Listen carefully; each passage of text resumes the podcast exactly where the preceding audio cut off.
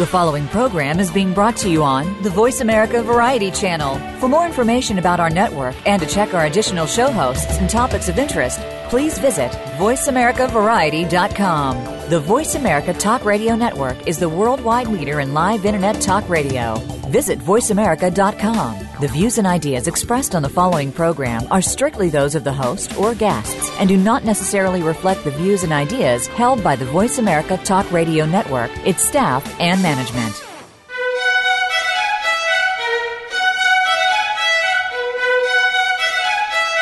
Welcome to Museum Life with Carol Bossert.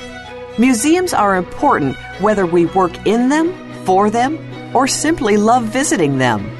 Throughout history, people have collected things and put them on display to enjoy. But today's museums offer much more than rooms filled with stuff. They provide places to learn and share experiences with family and friends, as well as sanctuaries to unplug, rest, and refresh. On today's show, we'll discuss how museums can remain relevant and sustainable, reach out to new audiences, and remain attuned to cultural and technological trends. Now, here's your host, Carol Bossert. Hi, this is Carol Bossert, and welcome to this episode of Museum Life. You know, we, for the last couple of weeks, we have been uh, interviewing uh, professionals from the American Alliance of Museums as sort of a, a run up to the conference. Well, the conference uh, has come and gone. Uh, many of us, uh, over 5,000 of us, were in Seattle over the past few days, uh, enjoying each other's company, seeing the wonderful museums in Seattle, and generally learning a great deal and sort of coming back a little jet lagged, but reinvigorated. However, what I bet all of you who have been listening for the last couple of weeks have probably said, yeah, yeah, yeah, that's what the Alliance says. What's it really like being part of uh, AAM? So what I, what we're doing on this show is I'm interviewing five brand new friends that I have, I met at the conference. Uh, all of the people that you're going to meet today are, were, are, uh, well, not anymore, but they were AAM first timers. And they got to wear a special little badge that said they were first time attendees. Uh, but more importantly, I think that people who come to this conference for the first time really can see it in with new eyes, both its strengths and maybe still some of its challenges, trying to meet 5,000 people in, in a few days in a big conference center that spanned uh, uh, about two city blocks. So, so without further ado, I'm going to introduce to you three of our guests, and we're going to talk a, uh, talk for a few minutes, and then we'll bring on a couple of our other guests. So, right now, I'd like to introduce to you Allison Crosscup. Blair Moskowitz, and Adrian Russell. Welcome to the show, ladies. I'm so thrilled that you're here. Hi, Carol. It's great to be here. Hi, thank you. I, you know this this kind of uh, radio program can can very oftentimes turn into a bad conference call. So what I'm going to do is be a little bit more of a of a circus master than I usually am on my shows, uh, and so I hope my listeners will in, indulge me. But I think that this is a really great opportunity to meet uh, uh new people. So I'm at, uh, Allison, I'm going to start with you. And if you would be kind enough to share with our listeners your your affiliation, where you're from, and uh, one of one of the your favorite things about being a museum professional.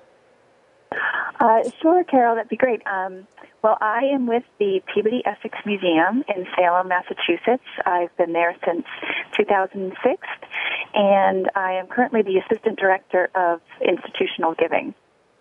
Um, and I love working in the museum field. Um, I think my favorite part of being a museum professional is just being a part of something that really has an impact on people. Um, I really enjoy seeing the programs and exhibitions myself, but then also, um, you know, seeing our visitors and our guests um, take them in as well. And as a fundraiser, um, I feel that the work that I do to try and help raise support for these activities is kind of my contribution um, to that impact, and and I find that uh, very rewarding. So, um, well, and uh, this was uh, uh, remarkably, this was your first AAM. It was. It was my first AAM, and it was a great experience. Why did you decide to go this time? Um, I think for me, uh, initially, it was um, the selection of sessions. I had um, taken a look at the program. I'm actually um, involved with the New England Museum Association as well, uh, New England Museums Association, and um, I chair one of their professional affinity groups, and I was looking for inspiration and ideas for topics for a workshop that um, is coming up. And so I thought, oh, well, let me just look at the AAM program and, and see if I can't get some ideas or thoughts um, on that. And as I was going through, I thought, my goodness, these are these are really great topics, and these um, look like really interesting sessions. And so that's kind of where it started. Um, the idea to go, and um, I'm really glad that I did. It was, as I say, it was a great experience. Great, great. Well, we'll come we'll come back around in in a second to uh, hear a little bit more about what you found, uh, you know, mo- most interesting. But I'd like to introduce now another uh, new friend that I met at the conference, Blair Moskowitz, uh, who works for Antenna International. Blair, could you share a little bit more about where you live and what you love about museums?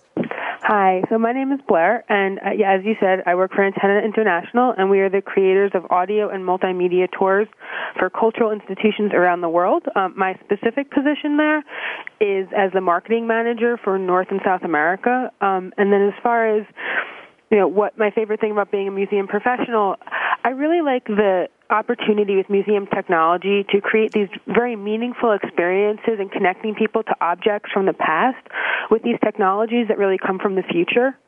Uh, so it's really how can we relate the what people are seeing now, what people are looking for doing with future technology and future engagement with these items that had really never you know, maybe they've never interacted with a computer before. So it can be this really invigorating process that we figure out how all this technology and items can work, and it really helps the visitors connect personally with what sometimes can be very abstract topics in a museum.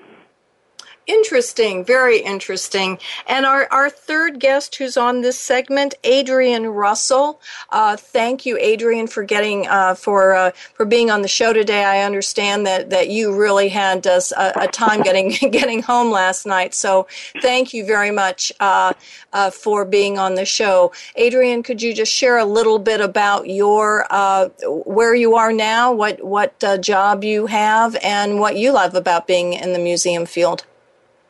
Sure. Thank you so much for having me. Um, as you mentioned, my name is Adrian Russell, and I am the Public Programs Coordinator at the Marianna Kistler Beach Museum of Art, which is at Kansas State University in Manhattan, Kansas, which is also known as the Little Apple. Um, I've been here a little bit, uh, close to two years, and um, I really love the fact that what I do at the museum, I'm able to wear so many different hats. I um, program public lectures and talks. I get to work on exhibitions. Um, I do social media for the museum. I get to write for the blog.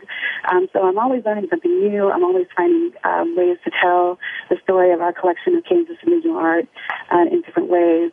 Um, and really, as a, as a huge just art nerd, I just love the fact that I'm able to be around these objects every day, and someone is actually uh, paying me for it. It's almost unbelievable that I get you, to do this. So I'm very pleased. Yes, you, you, it, it doesn't get any better than this when you get to do something you love and you actually get paid for it. That's absolutely true. I think that's, that's what we're, what we're all looking for. Adrian, why did you decide to go to AAM this year? Uh, I actually went this year because this is the first, uh, year I would be able to attend just kind of in uh, a leadership capacity as a manager of uh, the department. Um, I actually did attend on a fellowship um, before, um, but I didn't currently have a museum position. So uh, this was just a way of, of experiencing it from a different angle. Um, and I was also able to accompany three of my coworkers who were true first timers, and I, I kind of wanted to share that experience with them as well.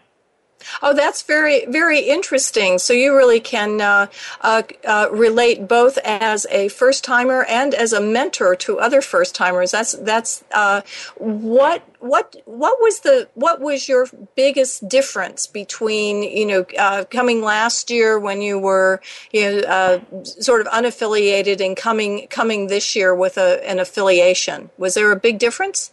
Uh, there was a difference, I think, sometimes in the way that um, I interacted with other attendees. Um, uh, was I got the impression when you weren't affiliated that, that it was kind of hard to break through um, and start conversations because you just didn't have a common starting point. You know, and the first, first question you get asked a lot is, well, what museum are you with? you know, and so if you don't have that, it's kind of hard. It gets a little awkward at the beginning. But um, it was a very different experience, and so I was glad to, to be able to have some something to practically apply to what I was doing, as opposed to kind of putting it in my memory bank and saying, okay, when I do get a position, I'm going to remember this. so that was very nice to be able to just apply it immediately. That's that is a very good point. I think it's it's very tough uh, to uh, to break in, and uh, in our next segment, we'll talk to someone who is who uh, who is in your position right now, and we'll see how how she did. Uh, but Allison, Allison, I'd like to to get back to you. You said that you you you came to AAM for some of the for some of the workshops and ideas. What uh, what was one of the ideas that you you discovered? Um, well, I think two that right now, as I'm still obviously kind of processing everything, um, but two sessions that really um, struck me and I think I took the most away from were um, one with the mock panel um, with IMLS. Uh, I was really interested in doing that because we have worked with IMLS, um, you know, and have been um, awarded grants by IMLS before, and I and I think the whole idea of seeing it from the other side. You know, I'm I'm a lot in the work that I do. I do a lot of the proposal writing, and so to see it from the other side, I was really well. Well, um, Blair, what was yes. the one one? What did you learn uh, that that you didn't know before? When you uh, coming to AAM, or what was your what was your favorite session? Did you have a chance to go to any sessions since you were often uh, you know having to be on the exhibit hall floor? Yeah, I, Antenna was very lucky this year and very busy. We had nine people in attendance. We had three panels that we presented. We won one award and we had one trade show booth, and I was coordinating most of that. So I was able to go to the panel, two of the three panels that we presented on, and the other one I had actually I had um, seen presented previously. So what what was interesting in terms of our panels was kind of the, the diversity of the people who come and the questions that get asked at the end was something that you really learn how diverse the museum community is and how everyone comes at this from a different perspective. One of our panels was on access programming and how smartphones can be used for people who are blind and deaf in a museum. And we had people who started asking about funding. How do we get funding for this? And you know, that's a something that I don't work with very often is fund is museum funding and institutional giving. So it was really interesting and a learning experience to see how many people are interested in every aspect of museums and how every aspect of a position at a museum relates to another aspect. That's a very good point. Uh, I'm I'm glad you brought that up, Blair. Um, Adrian, what uh, what what program or activity really stood out for you? There were a lot of sessions this time around on um, LGBTQ programming, and so that seemed to be um, something that I had not seen in previous offerings where there were focused uh, topics on dealing with those populations and how to not just tell the, that culture, those culture stories in a featured exhibition, but ways to kind of bring that story into your permanent collection. And that uh, struck a chord with me because we have an LGBTQ group on our campus at Kansas State University, and we frequently partnered um, at the Beach Museum uh, with that group. And so I was very inspired by that, and it kind of got me thinking, well, you know, we really need to do more than just being a host for this group. We need to start doing more um, focused and directed outreach and try to bring, you know, those students and allies into our museum space and make it a comforting uh, and welcoming space for them. Well, that's great. That's wonderful. Well, thank you so much, Allison, Blair, and Adrian. Uh, we will uh, bring you back on the show in the third segment uh, to expand your thoughts a little bit. But right now, we're going to take a quick break. And when we come back, we are going to be talking with Joan and Chris. So thank you. you are listening to uh, The Museum Life. We'll be back in a moment.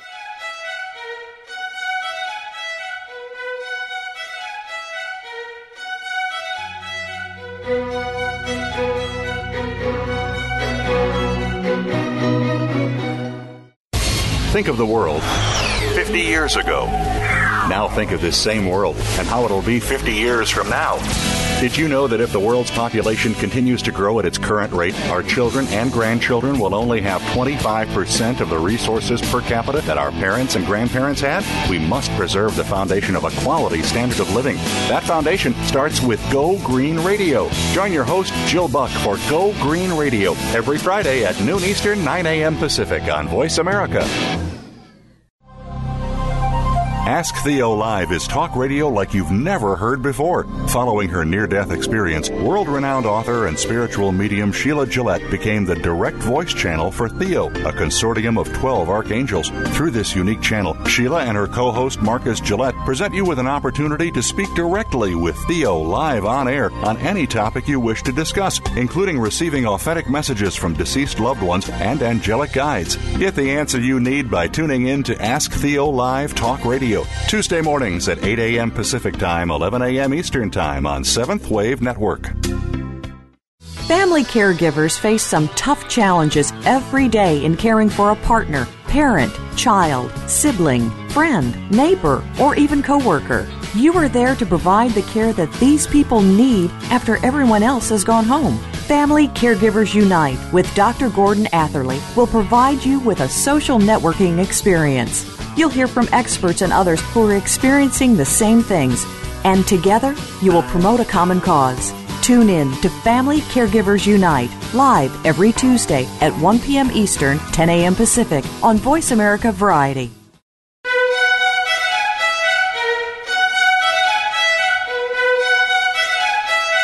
You're tuned in to Museum Life with Carol Bossert.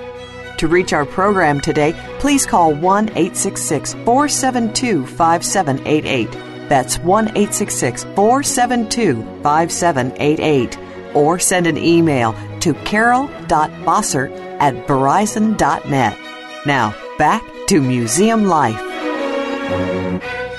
Welcome back. This is Carol Bossert, and you're listening to Museum Life. And today we are talking to people that I met at AAM. That uh, was I just got back last night, and as did these lovely people. And they are all first timers to AAM uh, annual convention. So I w- want to introduce you to one of my new friends, Joan Ilaka.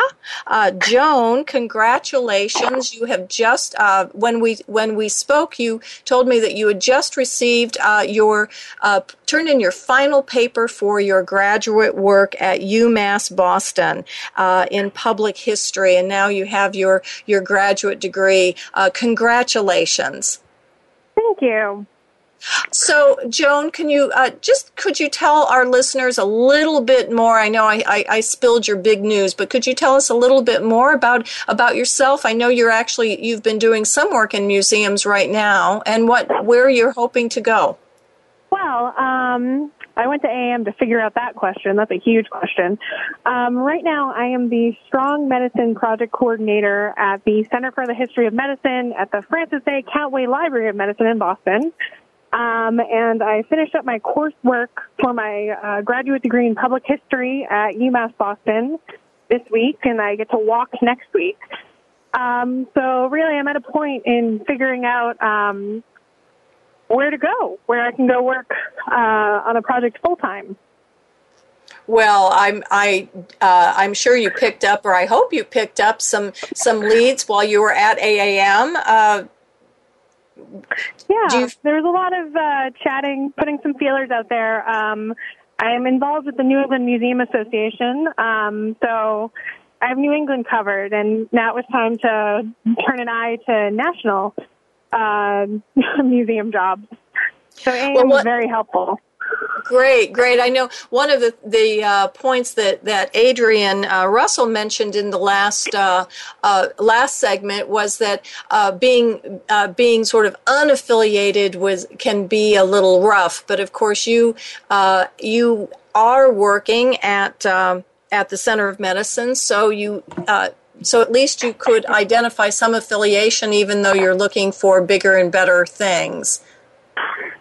Yeah, it was um in introductions, everyone asks, "So, what's your institution?" I got to say, "Wow, I'm a student, but I uh, have worked at several different places, and I'm really a museum jack of all trades after uh, doing a public history degree." Um, so once you get that icebreaker out of the way, we could really connect about museum issues and questions and um, ideas. So it wasn't too bad being unaffiliated.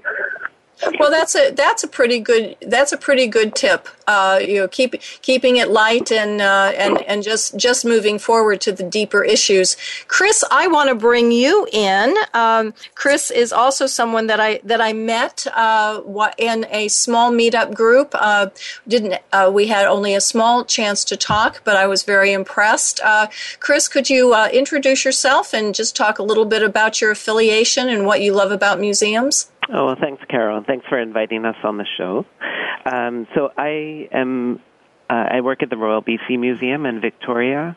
So part of part of my motivation to coming to the conference was just proximity. It was it's a fit a fairly short ferry ride from Victoria to Seattle. So that was a real benefit and advantage to our institution. So we have we had 10, 10 of our staff come over, all from very different um, departments within the institution. So that was a real advantage. And on the way back today, we were saying how how we really want to harness that the diversity of our involvement and how to bring that back to the larger institution here.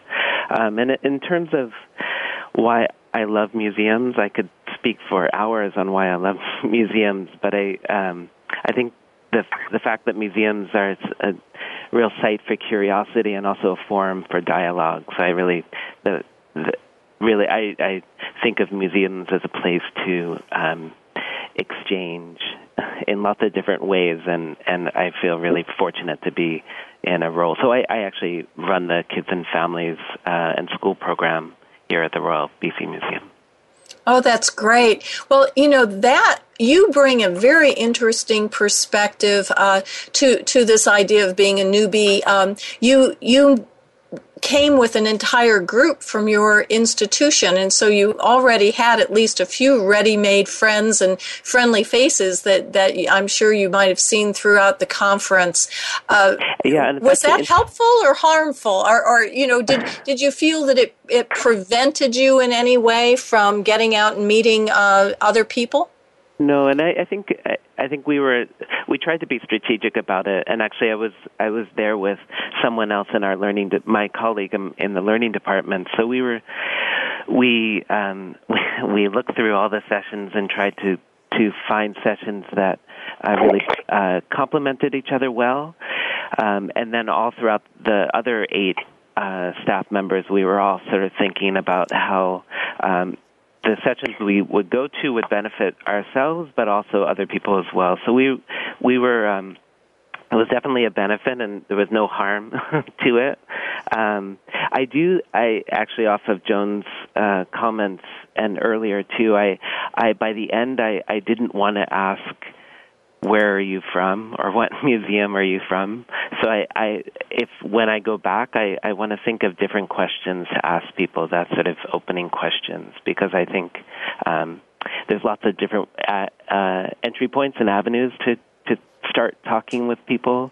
And the, obviously we're all somewhat or deeply involved in uh, museum work, but there's there's lots of different ways to start that discussion of what we do in museums. That's that's very interesting as well, uh, Joan. Uh, I want to want to get back to you. Uh, what what session or activity really stood out for you? What's what's uh, uh, some uh, a memorable activity? Ooh, um, well, actually, on that point, so when I came to AAM, I had no plan. Um, which was good and bad. I was really flying by the seat of my pants, and I talked to someone who worked for AAM, and they said, "You're just getting into this. Pick sessions that you think are things that you want to do, not necessarily things necessarily things that you're already part of the conversation on." Um, and to that end, I ended up at a, an educational programming session on pop culture and museums that I found really interesting. Um, and it talked about bringing um, new perspectives and interpretations on your permanent collections by looking through the lens of um, current TV shows and current movies. And so someone talked about a Game of Thrones tour and a, um, uh, oh, what's that show from the 1920s? I'm sorry. Um, a Downton Abbey tour and using that as a way to reinvigorate your, um, your visitors into your collection. Um, which I thought was a great tip, which hopefully as I uh, figure out where I'm going to go, I can bring that sort of new perspective into uh, something that's always already well established. That's that's great. I'm sorry I missed that. I, uh, I sorry I missed that session. That would have been very interesting. Chris, what really, what session or activity really stood out to you, for you? Hmm, I wish I was at that session also. Um, I there were a few, but one that really stood out for me was the cultural conversations, which was around teen programming, and it, it had four four institutions from Seattle that that had so each of their coordinators were part of the panel, but then they they each brought one teen from their teen program as well. So they they the coordinators presented on on the work that they are doing and the sort of larger uh, context, and then the teens really spoke to how it really plays out and how they um, what their what they thought about it before it started and how it's sort of transformed their thinking about museums and also their engagement with art and um, ideas. And it was just fantastic. The the coordinators were just extraordinarily eloquent and articulate and like sm- just smart and the teams were equally so. So it just it I for me personally I'm I'm wanting to expand my practice here at the museum and in, in, incorporating team programming. So it, it really I, I was so thankful for that session in terms of sort of creating a, a really firm foundation for the work that I hope to do this this year. That's very that's very interesting, and I think that that. Uh, it, because they were local in Seattle, you had an opportunity to talk to the teens directly. Uh, mm-hmm. I'm sure that that did make a a, a large impact. Mm-hmm. Yeah, and it was uh, like because sometimes in a in a conference setting like that, it, we it, it's so refreshing to hear people that are not necessarily from museums um, or that or you know I, I think that those those teen voices at that point it was probably halfway through the conference. It was such a it was such a not not that it wasn't a, a re- relief to hear museum voices before that but it it really uh, um was exactly what I needed to hear at that moment. So it, I was really thankful for for it. Isn't it? Yeah, that's very uncanny that that can happen mm-hmm. sometimes. and I understand right. exactly what you're saying about refreshing, refreshing voices. Mm. And smart. I mean, like, wow, these teenagers were just so, um, so, like, just brilliant. I don't remember being um, half that when I was 17. So well, you probably were, but you were just probably so concerned about other things you don't remember it. We sometimes just don't don't don't own our uh, own our own uh, uh, uh brilliance uh, oh, as as much as we should. Uh, but. Um, Joan, I'm I'm I'm wondering too. you know, in that pop culture activity, did you have an opportunity to then talk with other people after the session? Well, um, not at that. I think I ran off to another session right off after that session, but actually, I spent most of the conference tweeting, um, and I found that to be, at least as someone who's an emerging professional, an interesting way of getting my voice out there into the conversation. Um, I used it as a, a way of asking questions about sessions, about making comments about sessions, about connecting with other people across the Twitter sphere, which may be a word that I just made up. Um, so that was one way of getting my name out there. There were a couple of other sessions where um, there were definitely conversations going on afterward about projects that, um, in particular, there was a, a session on LGBTQ programming. Um, and back home in Boston, I volunteer for an LGBTQ archives, and I really connected with a couple of those panelists about things that we could be doing in Boston that they're already doing in Chicago and Seattle, and um, and I thought that was really uh, wonderful, helpful, and um, I really love the museum community because you can show up at a conference and say, I have this idea, you've already done it, can we chat? And people are so willing and ready to um, give you advice and to give you feedback. And so that was really lovely.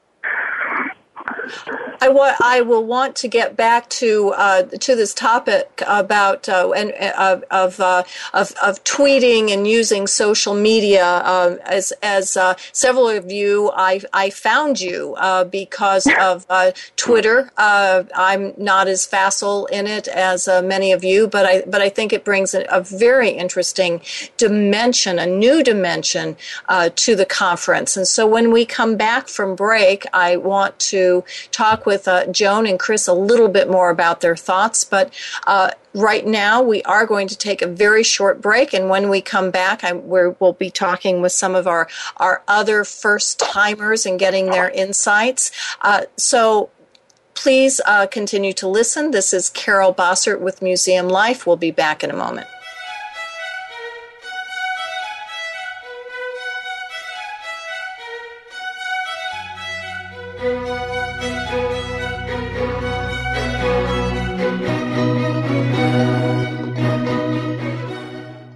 Each week, Jimmy Gould brings you the stories and the people that you want to hear about. Tune in to A Current Life to hear about the journey to success, how our guests became the people they are today, and the highs and lows they experienced along the way. Each hour will leave you inspired and entertained as Jimmy gets up close and personal with every week's guest and shares ideas you can identify with and apply to your own life. A Current Life with Jimmy Gould airs Fridays at 3 p.m. Eastern Time, noon Pacific Time on the Voice America Variety Channel.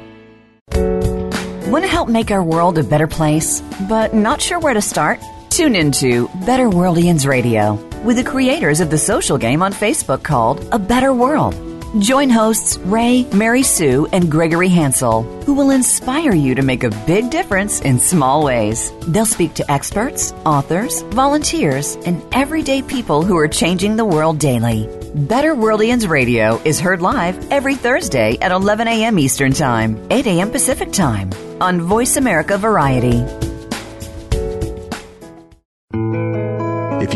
Dog barking or an angel singing, then you know that you are listening to Waking Up in America. Heard every Wednesday at 3 Pacific Time, Valerie Kirkgard and all of her friends will bring you powerful and humorous discussions that raise thoughts and give you insight on how to live your life to its fullest potential. Adventure is always a must on Waking Up in America with Valerie Kirkgard every Wednesday at 3 Pacific.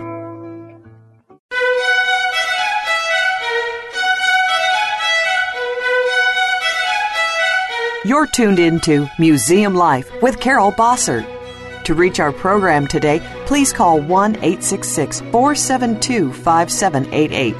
That's 1 866 472 5788. Or send an email to carol.bossert at verizon.net. Now, back to Museum Life. Welcome back. This is Carol Bossert for Museum Life, and as you know, we're talking with uh, AAM first timers, uh, AAM newbies, so to speak. And uh, now we're going to be uh, right before break, Joan mentioned uh, that she found uh, her voice one way in tweeting, tweeting questions and comments, and uh, really taking the uh, conversations and and thought she was having at the conference sort of a whole to a whole new level. So, uh, Blair, I'd like to talk to you a little bit. Uh, I know you also were were tweeting during the conference.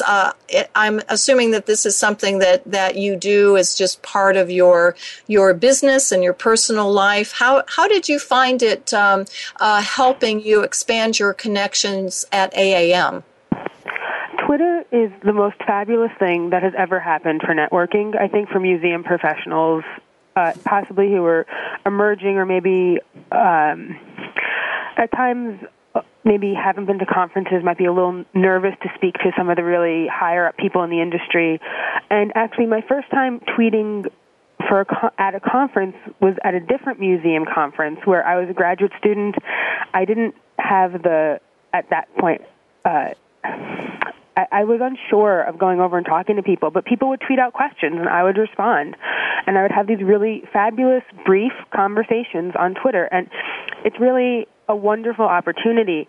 And then actually, as AAM was tweeting who's going to go, uh, you would have said who's going to be there for the first time, and I thought, well, this is you're someone I want to connect with, which led me to this opportunity here. So it really breaks down so many barriers and connects you to so many people. And a hashtag just connects everyone. You can read through everyone's thoughts. Uh, you know, it's the first tweet that I sent out on my personal Twitter feed about AAM was actually I wrote something like leaving New York for Seattle on my flight. And someone else wrote back leaving Seattle on my flight from New York. And we were on different flights, but we were tweeting as we were sitting on the plane to each other. And it's little things like that that we connected, and then connecting when you're there and just seeing the breadth of sessions that people are going to and hearing so many unique perspectives. Even if you're not in a specific panel, you can be following a Twitter conversation that people are having in a totally different panel. So it's almost as though you attended multiple panels at once. Uh, so it's a really interesting opportunity. And then as far as advertising, because I also was responsible from, for tweeting from my company feed, it's an interesting way to join conversations that at times companies in Museum Expo, you know, we're committed to being in Museum Expo and we have to be at our booth. But we can realize what everyone else is doing and participate in the conversations that are happening in, you know, in this case, literally across the street in rooms that you know, maybe we don't have a chance to walk over to. So Twitter really has been a phenomenal opportunity. Um, I think really for probably most everyone who's on this call right now.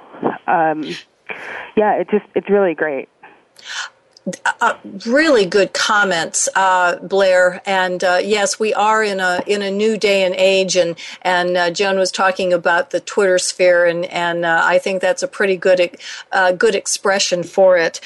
Adrian, what what helped you feel comfortable? At, at this conference more so than, than perhaps before. You know, I know you talked uh, about having a, you know, having a home and having a more permanent uh, position in the museum field, but was there any uh, uh aspect of the, of AAM and its orientation or uh, uh, technology that, that helped yeah, I think uh, one of the things that they did this year that I'm not sure if they've done before was have a first timers webinar prior to the conference. So um, that was free for anyone to, to log into and just just kind of get the lay of the land before they ended up in the conference proper.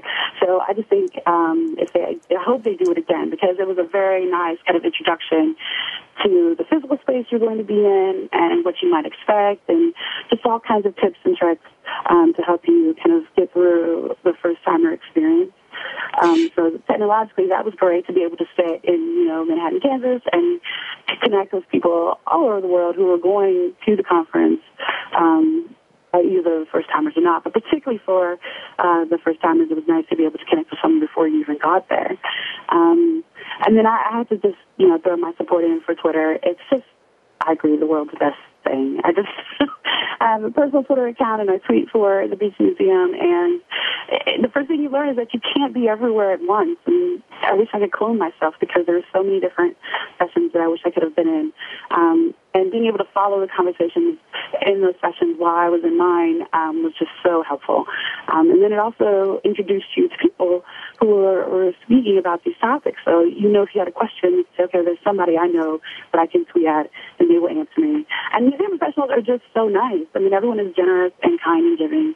Um, but those kind of technological things tend to bring you closer together, almost sometimes faster than a, an in-person conversation, um, especially on Twitter when you only have so many characters to get your point across. yes, I know. It's it's that's the part that that has stymied me a little bit, but I'm I'm getting a little more used to it with all of your your help and support. Um, so, Adrian, let me give. I would like to follow up with you a little bit. You said that you went to or you uh, participated in the first timers uh, webinar. I think that is a, a really interesting situation. Uh, was there anything though that surprised you when you got to the conference that was a little different than than what you expected? Um, I think just the physical uh, configuration of the conference. Um, even though they did explain that it was kind of a, a spread out, you know, across a couple of different buildings, I, I experienced a lot of confusion. I think just because the two buildings were similarly named, there was a conference center and a convention center. and so there was a lot of struggle with, you know, which building is it and where do I need to go? Um, so I'm sure there was a lot of time that I wasted just kind of getting my bearings geographically and just trying to figure out. But again, Twitter was a big help because I literally said, I'm confused. Where do I need to go? And got so many answers um, from AAM themselves and from all the other attendees. You know, go across the street, take a left at this corner. You know, just very very helpful. But yeah, I, I, I think I was just confused that it was a bit more spread out than I imagined it would be, and, and being geographically challenged just didn't help. Yes, well, I hope one of the things that they did tell you in, on the webinar is to wear very, very comfortable shoes. Thank leave you. those leave those pumps at home. Allison, I want to bring you back into the conversation and, and ask you the, the same same question. Uh, what what did AAM do this year that made you feel comfortable and, and at home? Um, I think for me, you know, in addition to what um, the other guests have said, I also really appreciated all the volunteers that were there, um, and I think that made me feel comfortable. And was also the thing that surprised me was just how many people were there with volunteer t-shirts at every turn. Um, they're ready to answer uh, questions that you had or direct you to the conference center if you were in the convention center. I mean i was just really impressed with um, the number of people volunteering and just you know how welcoming they were and um, just really responsive to questions. I think that made such a difference um, for my experience and just navigating it as well uh, yes, uh, uh, very good comments. Those those green shirts were welcome yeah. many many many times uh, during the conference, and I don't think you you know not, you don't have to be a first timer to just appreciate all those all those volunteer hours uh, of uh, people from the Seattle museums. Oh, Allison, was there anything that surprised you uh, you know, just that completely uh, that you weren't expecting uh, uh, when you went to the conference this year? Um, I mean, I think as a first timer, I was kind of blown away just by the size of it and the scope. Um, you know, just the number of people attending from all over uh, was amazing, and then too, just the really the range of um, programming that was offered. You know, from all of the different sessions that were offered and the ex- exhibition hall, the events that in, in the evenings. I mean, there were just a lot of different opportunities um, to get engaged and to meet people, and um, which I just thought was wonderful. Just a lot of different entry points um, and and topics to dive into. So, you know, I just think the size and the scope of um, the conference I wasn't expecting and was really impressed with. Great, great. Okay, this is my lightning round of questions, guests. We all get a 30 seconds, maybe 40. Uh, give, uh, and I'll, I'll go around. I, what one piece of advice would you give to someone who is contemplating uh, going to the conference for the first time next year? Blair, what would you, what would you say? I, hmm, I would say talk to everybody talk to everybody because we're all so passionate about what we do that you might be passionate about one thing, but someone else is pa- just as passionate as you are about something else. I started talking, I was in line at Kinko's to print some last minute things, and I started talking to this woman who was super passionate about museum stores. And it was just amazing. It was something I don't think much about, but just the breadth uh, and diversity of what people are passionate about is what you really want to harness when you're there. So if someone's considering going, make sure that you just talk to everyone. That's great. Adrian, do you have a have a quick tip? Um, I have a couple. Um, one of the things I think people uh, feel trapped, they feel trapped in a session. If they get in there and they they think it's not what they want or it's not meeting their expectations, they feel like they have to stay there the entire time. I would just say if it's not what you expected, that it's okay to leave. Um, because one of the most valuable things I think at this meeting is your time. So there's no shame in that. If, it's not giving what you need, you know, make a graceful and quiet exit and, and go to something different. And the second thing I would say is that you should try to select workshops that appeal to your career plans. So um, if you aspire to be a museum leader, uh, if you want to do become a curator or whatever it is, go to those sessions. You don't have to go to a workshop that's based on your current status.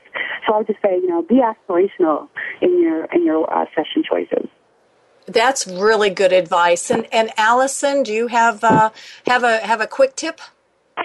I think um, one of the things that helped me this year was just to kind of plan ahead and and um, the sessions that I was really um, wanting to go to because I think once I got there and I got the big book um, and I was looking through everything, it was just there was so much to do and so much um, that I wanted to do, but I kind of had a little roadmap um, ahead of time of things that I knew I wanted to to get to, and that kind of helped um, navigate the big book and also um, the three days, and also um, just have fun. I mean, it was such a great opportunity too to get out and see the different museums in the area, and uh, to have that opportunity to go um, and visit these places uh, was just was great. So um, just have Good. fun too.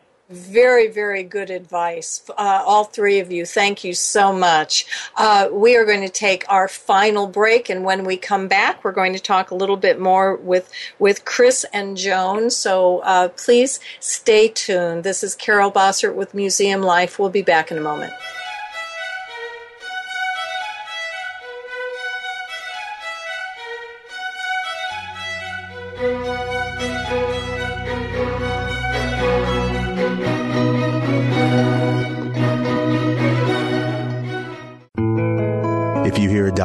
Dog or an angel singing, then you know that you are listening to Waking Up in America. Heard every Wednesday at 3 Pacific Time, Valerie Kirkgard and all of her friends will bring you powerful and humorous discussions that raise thoughts and give you insight on how to live your life to its fullest potential. Adventure is always a must on Waking Up in America with Valerie Kirkgard every Wednesday at 3 Pacific. Looking for the best show about horse racing and handicapping? Want to play the ponies?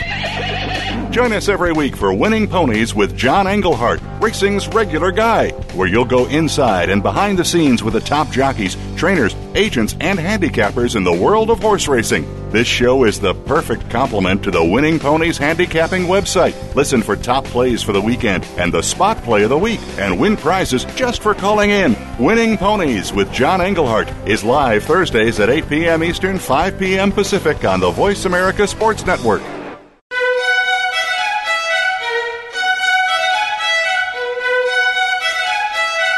You're tuned into Museum Life with Carol Bossert. To reach our program today, please call 1 866 472 5788. That's 1 866 472 5788. Or send an email to carol.bossert at verizon.net. Now, back to Museum Life. And welcome back. This is Carol Bossert for Museum Life. And as you know, we've been talking with my new friends that I met at AAM and uh, hearing their advice and their thoughts and their experiences, uh, seeing the uh, AAM conference for the very first time. Uh, Joan, I want to uh, talk a little bit uh, to you and give you an opportunity to talk a little bit about what made you feel most comfortable at AAM. Oh, um, let's see. Well, it's a huge conference, um, which is both a great thing and a really daunting thing. Um, but we had the excellent name tags with the huge names on them. Um, and I felt like you could go up to just about anyone and say, Hey, I'm Joan. Um, I don't know where I'm going. Or I'm Joan. What event is supposed to be happening right now? Um, and that was really great. You know, everyone is sort of in the same boat um, at being at a conference like this and wanting to learn and wanting to talk. And um, on the whole, everyone's really approachable. Um, so I thought that was nice. I thought that was excellent, um, and was something to keep in mind that even though you're in a group of I think over 5,000 people, uh, you're not alone. Well, that's that's uh, that says a lot for uh, AAM and the way they've they've planned activities. Uh, was there anything that particularly surprised you that you weren't uh, you weren't ready for, or just was uh, not what you expected when you got to the conference? Well, um, actually, so this is not my first big conference. Um, as an emerging professional, I've gone to actually I was at the Society of American Archivists last year, um, and I've gone to a couple regional um, museum association conferences in New England.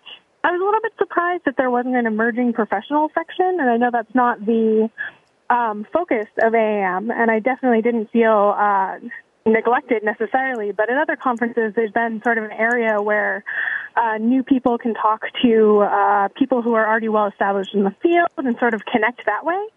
Um, I think that the hack your hellos that popped up on LinkedIn about a week before the conference was uh, a great way to get that sort of personal conversation. Um, I know I skipped out on a section and ended up talking to some people about social media. Um, and I thought that connection was great. Was uh, a really one-on-one um, sort of relationship that maybe we could think about, you know, doing something like that next year. That's that's a good tip, Chris. I, I met you at one of the uh, uh, Hack the Hello sessions. Mm-hmm. Uh, why did you decide to uh, participate in that one? Mm-hmm, yeah, thanks to Nina Simon for for uh, getting that getting that going. It was it was really a fun, it was a fantastic forum just to um, to to feel like the the conversation started before even getting into Seattle.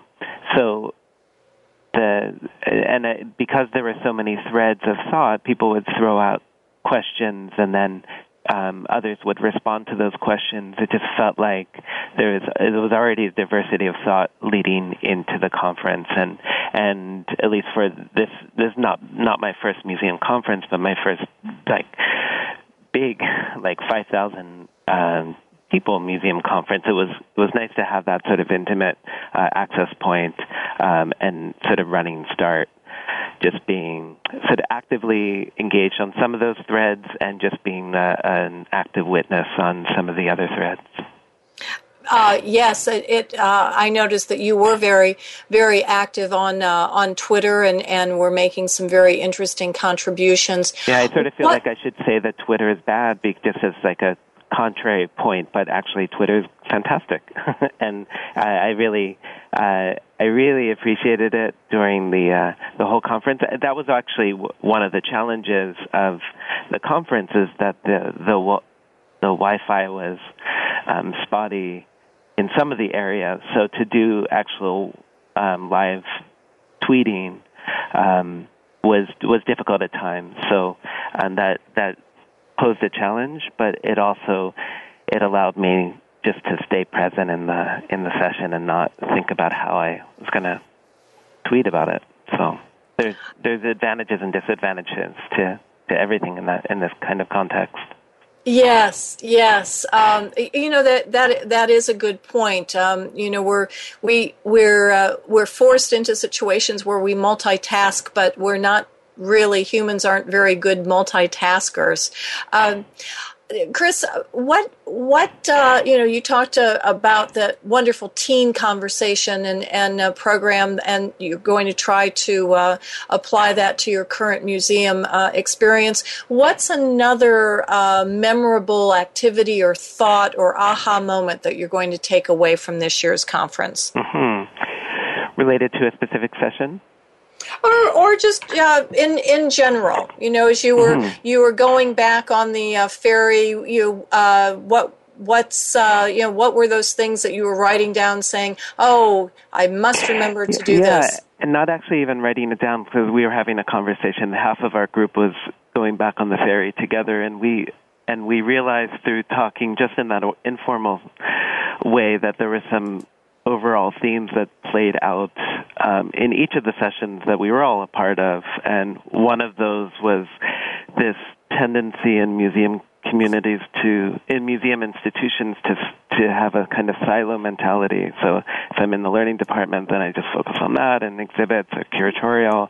And so I, I think we are all in agreement that that that further discussion about collaboration and doing that creatively is something that will will is is something that is a is a real tangible takeaway. I mean, it's some something that we engage with a lot here already, but it, to see that that's something that's a struggle with multiple institutions from all over the world, um, it just it just made it seem even more important that we, as an t- institution here and, and connecting out into the community, that we really put um, collaboration and, and listening and um, as, a, as, a, as a sort of core value to the work that we, we, we do here. That's a very good point. Thanks, thanks for making it.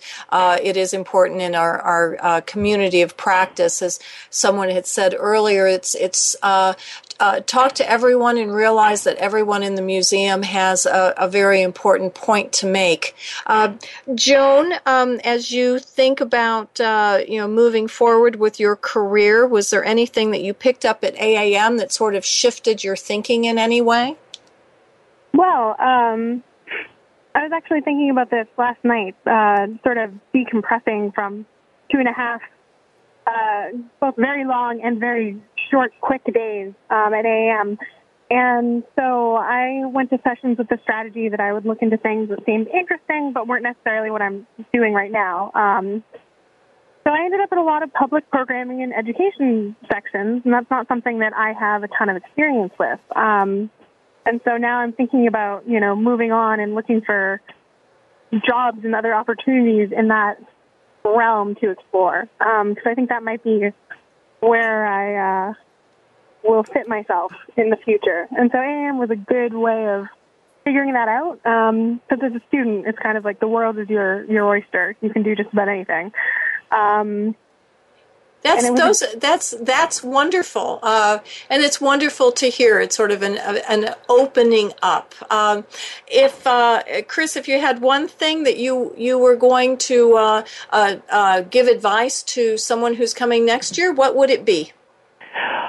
Well, I had a little project for myself when I was there, is to ask a a single question to lots of different people. So I was asking about the use of the word docents within the uh, public programming context and and I, because at, at our institution we're considering getting rid of that term, so I asked a lot of different people from not just um, not, not just uh, public programs, but throughout museum uh, uh, sections. Uh, that's, that's one a, question. That's, so that's a have, that's a great idea. Yeah, that's a great question, idea. I'm sorry. I'm going to have to cut. I'm going to have to cut you off. Um, I uh, and I apologize for doing that. Oh, um, okay. uh, but because I want to get everyone's name in one more time Allison Crosscup, Blair Moskowitz, Joan Ilaka, Adrian Russell, and Chris O'Connor. Uh, thank you so much for participating today and for our listeners. Remember these names because these are truly the museum leaders uh, that are going to take uh, museums uh, further and greater into the 21st century. Thank you all for participating today.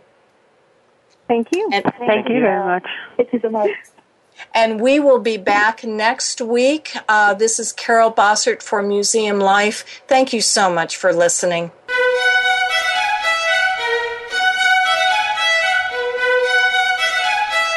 Thank you for tuning in this week to Museum Life. Please join your host, Carol Bossert, again next Friday at 10 a.m. Eastern Time, 7 a.m. Pacific Time on the Voice America Variety Channel. What museum issue is on your mind? Tell Carol at carol.bossert at verizon.net.